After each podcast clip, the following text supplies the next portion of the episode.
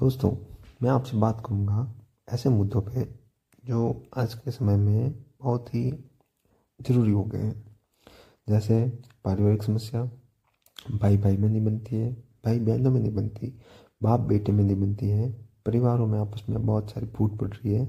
लोग अपने रिश्तों से दूर जा रहे हैं, जो पुराने ज़माने में जो लोग हमारी फैमिली के पास रहते थे, सभी आपस में जॉइंट फैमिली में रहते थे वो चलन आज कहीं देखते हैं तो बहुत दूर चला गया है। ऐसा लगता है पता नहीं हम